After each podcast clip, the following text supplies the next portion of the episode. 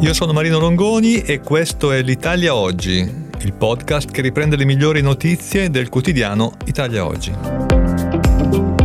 Ciao a tutti, ecco alcune delle notizie più interessanti pubblicate su Italia Oggi di venerdì 29 dicembre, l'apertura del giornale dedicata ai prepensionamenti. E nella legge di bilancio infatti approvata eh, ieri è eh, contenuta una importante stretta sui prepensionamenti. Dal 1 gennaio, infatti, opzione donna sarà riservata alle lavoratrici di 61 anni.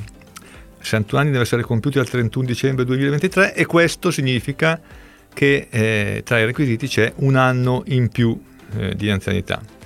Ci vorranno invece 63 anni e 5 mesi per l'APE sociale qui l'incremento è di 5 mesi.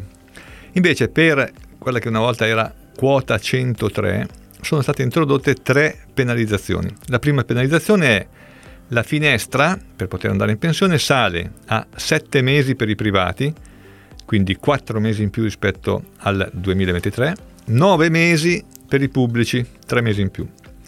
Seconda penalizzazione, la pensione sarà calcolata con la regola contributiva e infine fino a 67 anni l'importo massimo erogabile sarà di 4 volte il minimo INPS. In precedenza era 5 volte, quindi 600 euro in meno, quindi al massimo si arriverà a 2394, cioè 4 volte il minimo INPS. Anche i lavoratori giovani, quelli che hanno cominciato a lavorare dopo il 31 dicembre del 95, dovranno attendere una finestra di 3 mesi per pensionarsi e l'importo massimo erogabile fino a 67 anni sarà 5 volte il minimo INPS, quindi circa 2.993 euro per la precisione. Ma eh, l'accesso è facilitato, cioè è sufficiente maturare una pensione pari all'assegno sociale, non più 1,5 volte l'assegno sociale. Capitolo a parte per gli ex statali, cioè i lavoratori iscritti alle, casse, alle ex casse degli enti locali, dei sanitari, degli insegnanti e degli ufficiali giudiziari. La quota retributiva della pensione verrà calcolata con criteri meno favorevoli e dal 2025 al 2028 la finestra salirà da 3 a 9 mesi. Però c'è una piccola buona notizia, la stretta vale solo per la pensione anticipata, quindi l'ex anzianità, eh, e per quella dei precoci. La, la, manovra che appunto dovrebbe ottenere via libera, anzi otterrà sicuramente via libera eh, nella, in giornata, eh, contiene anche numerose altre disposizioni di dettaglio per le pensioni, ma per queste rinvierei alla lettura del quotidiano. Seconda notizia, super bonus senza restituzione.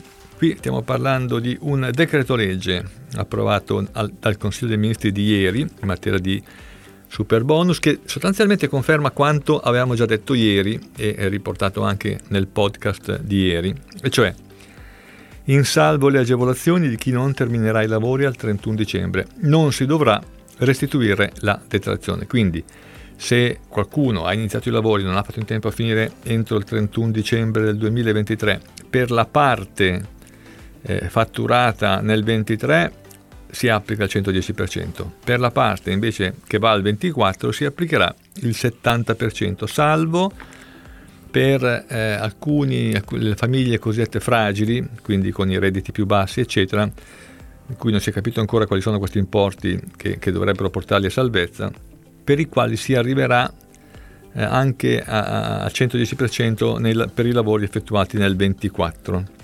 Infine, stretta sul bonus barriere architettoniche per mettere un freno ai meccanismi elusivi. Il decreto legge è stato approvato dal Consiglio dei Ministri, non è ancora andato in gazzetta e non è ancora eh, nota la versione definitiva di questo testo.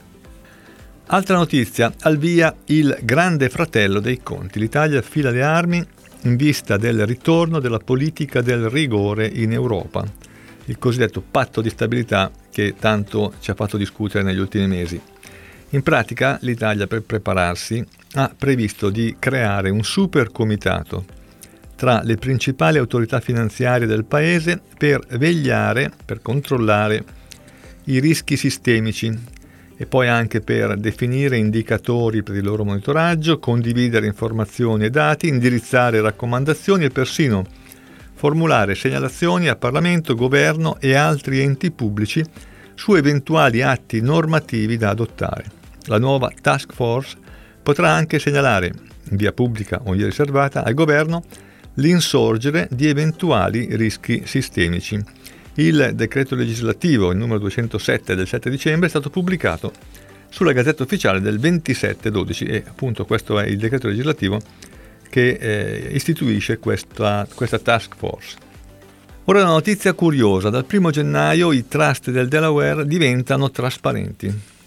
In particolare gli statutori trust, costituiti nello Stato del Delaware, noto come il paradiso delle società anonime, saranno soggetti alla norma sul titolare effettivo e questo succede dal 1 gennaio 2024 quando anche negli Stati Uniti entra in vigore il Corporate Transparency Act che impone un obbligo per le società e gli enti giuridici interessati di comunicare le informazioni relative ai titolari effettivi. Questo riguarderà anche questo tipo di trust molto utilizzato perché consentiva in pratica di schermare abbastanza facilmente la titolarità dei beni che erano in pancia allo stesso trust. Bene, ora non sarà più così. Trasparenza anche per loro.